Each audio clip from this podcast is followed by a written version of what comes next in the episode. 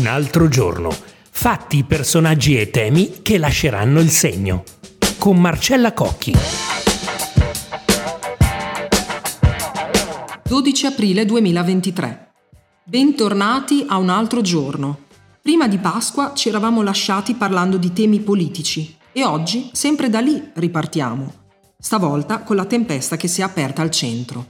Io sono Marcella Cocchi e in questo podcast parleremo del terzo polo, di un partito unico che rischia di rompersi proprio quando sa da fare il matrimonio tra i due sposi o contraenti, ossia Carlo Calenda con la sua azione e Matteo Renzi con la sua Italia Viva.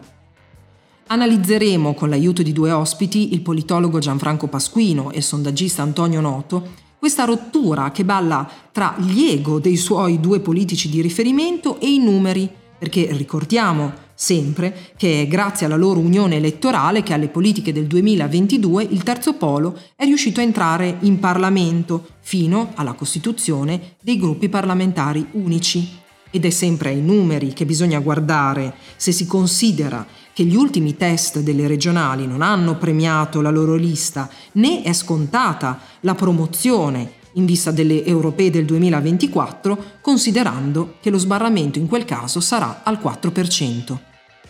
I motivi del contendere. Secondo azione, il fatto che i renziani non vogliano sciogliere IV anche per mantenere, si è detto, gli introiti del 2 per 1000 ottenuti in quanto soggetto politico distinto.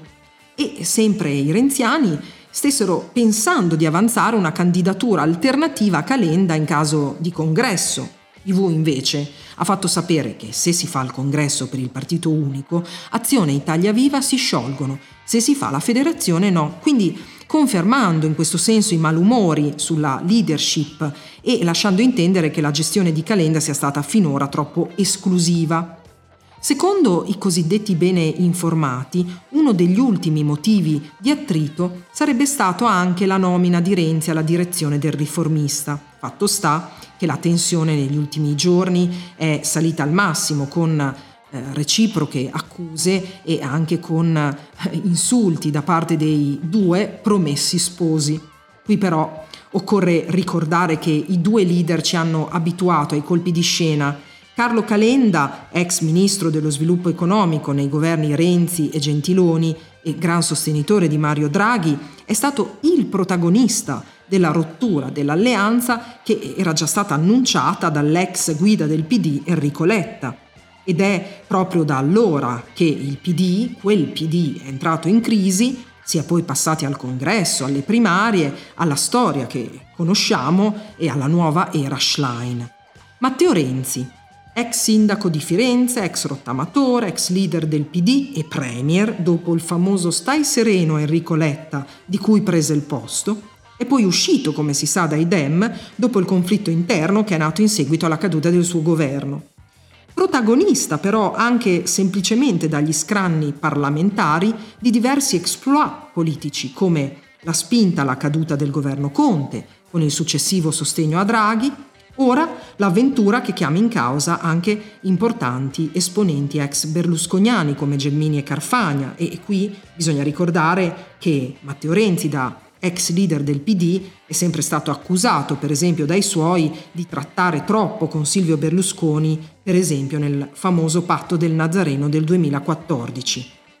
Renzi, dunque, in particolare, ci ha abituati alle sorprese. Infatti, subito prima dell'incontro politico che è in corso mentre vi sto parlando, è intervenuto dicendo che non vale la pena di litigare, il progetto del terzo polo è troppo importante. Tutto questo lo diciamo mentre c'è il comitato tecnico politico convocato da Calenda e di questo fantasma che è appunto il partito unico e dunque non sappiamo esattamente come andrà a finire. Leggerete sui giornali e sui nostri siti l'aggiornamento della cronaca politica. Qui però riflettiamo insieme su due aspetti. Uno caratteriale e di leadership, non so se si può dire carismatica citando eh, Max Weber. L'altro invece riguarda, come si diceva, più l'aspetto legato ai voti possibili per entrambe queste creature politiche e gli scenari che si aprono al centro. Professor Gianfranco Pasquino, lei avrebbe mai immaginato che eh, Matteo Renzi e Carlo Calenda litigassero e secondo lei c'è un'intelligenza politica dietro queste mosse oppure no?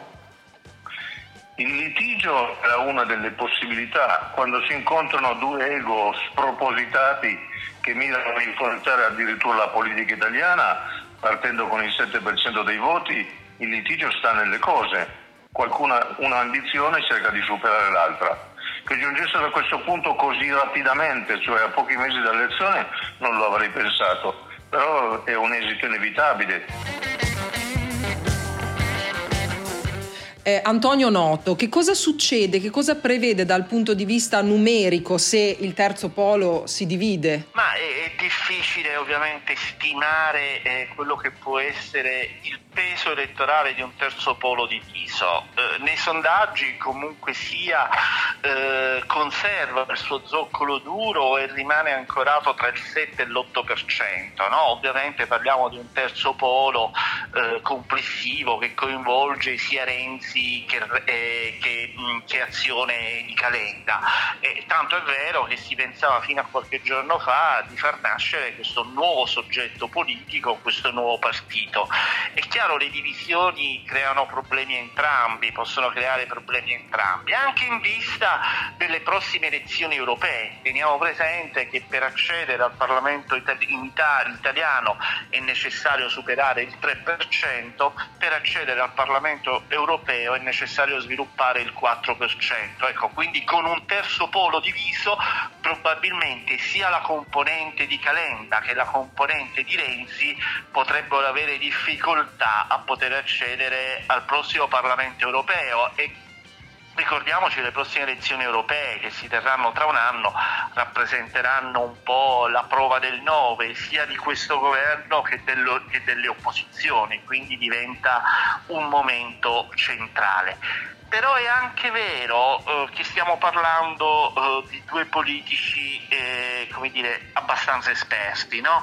e soprattutto Renzi non fa mai cose eh, che non siano già programmate quindi eh, se ha premuto eh, dire, sul, sull'acceleratore, probabilmente non è perché pensa che Italia potrà continuare a vivere da sola, no?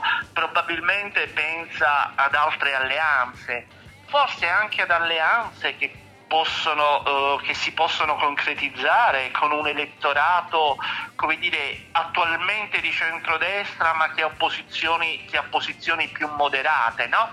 E con questo nuovo elettorato lui addirittura potrebbe diventare leader che margine c'è per un partito che voglia raccogliere i cosiddetti moderati, considerando che il terzo polo è messo, come abbiamo appena detto, eh, che in, fu- in, un futuro si può immaginare appunto di raccogliere in qualche maniera anche l'eredità di Berlusconi e che il PD ha virato molto a sinistra? Guardi, c'è sempre um, un sogno che ormai è da 10-20 anni che si possa creare un nuovo partito dei moderati, un nuovo partito di centro. Poi, di centro. Poi quando si è creato abbiamo sempre visto che i numeri sono abbastanza scarsi.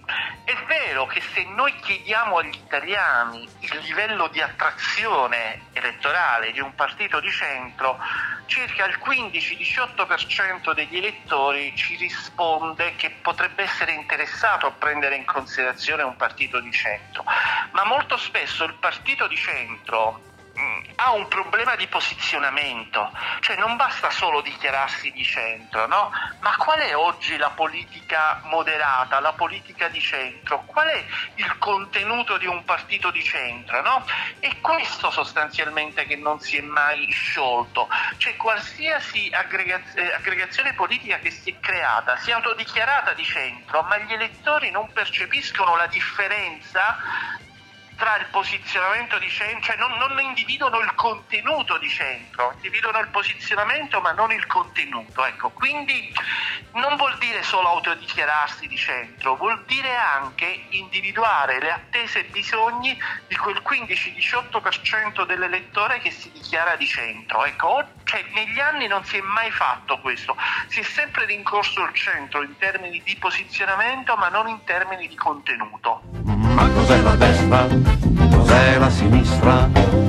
L'ideologia, l'ideologia. Grazie per l'ascolto, vi aspetto con il podcast un altro giorno domani se vorrete ascoltare.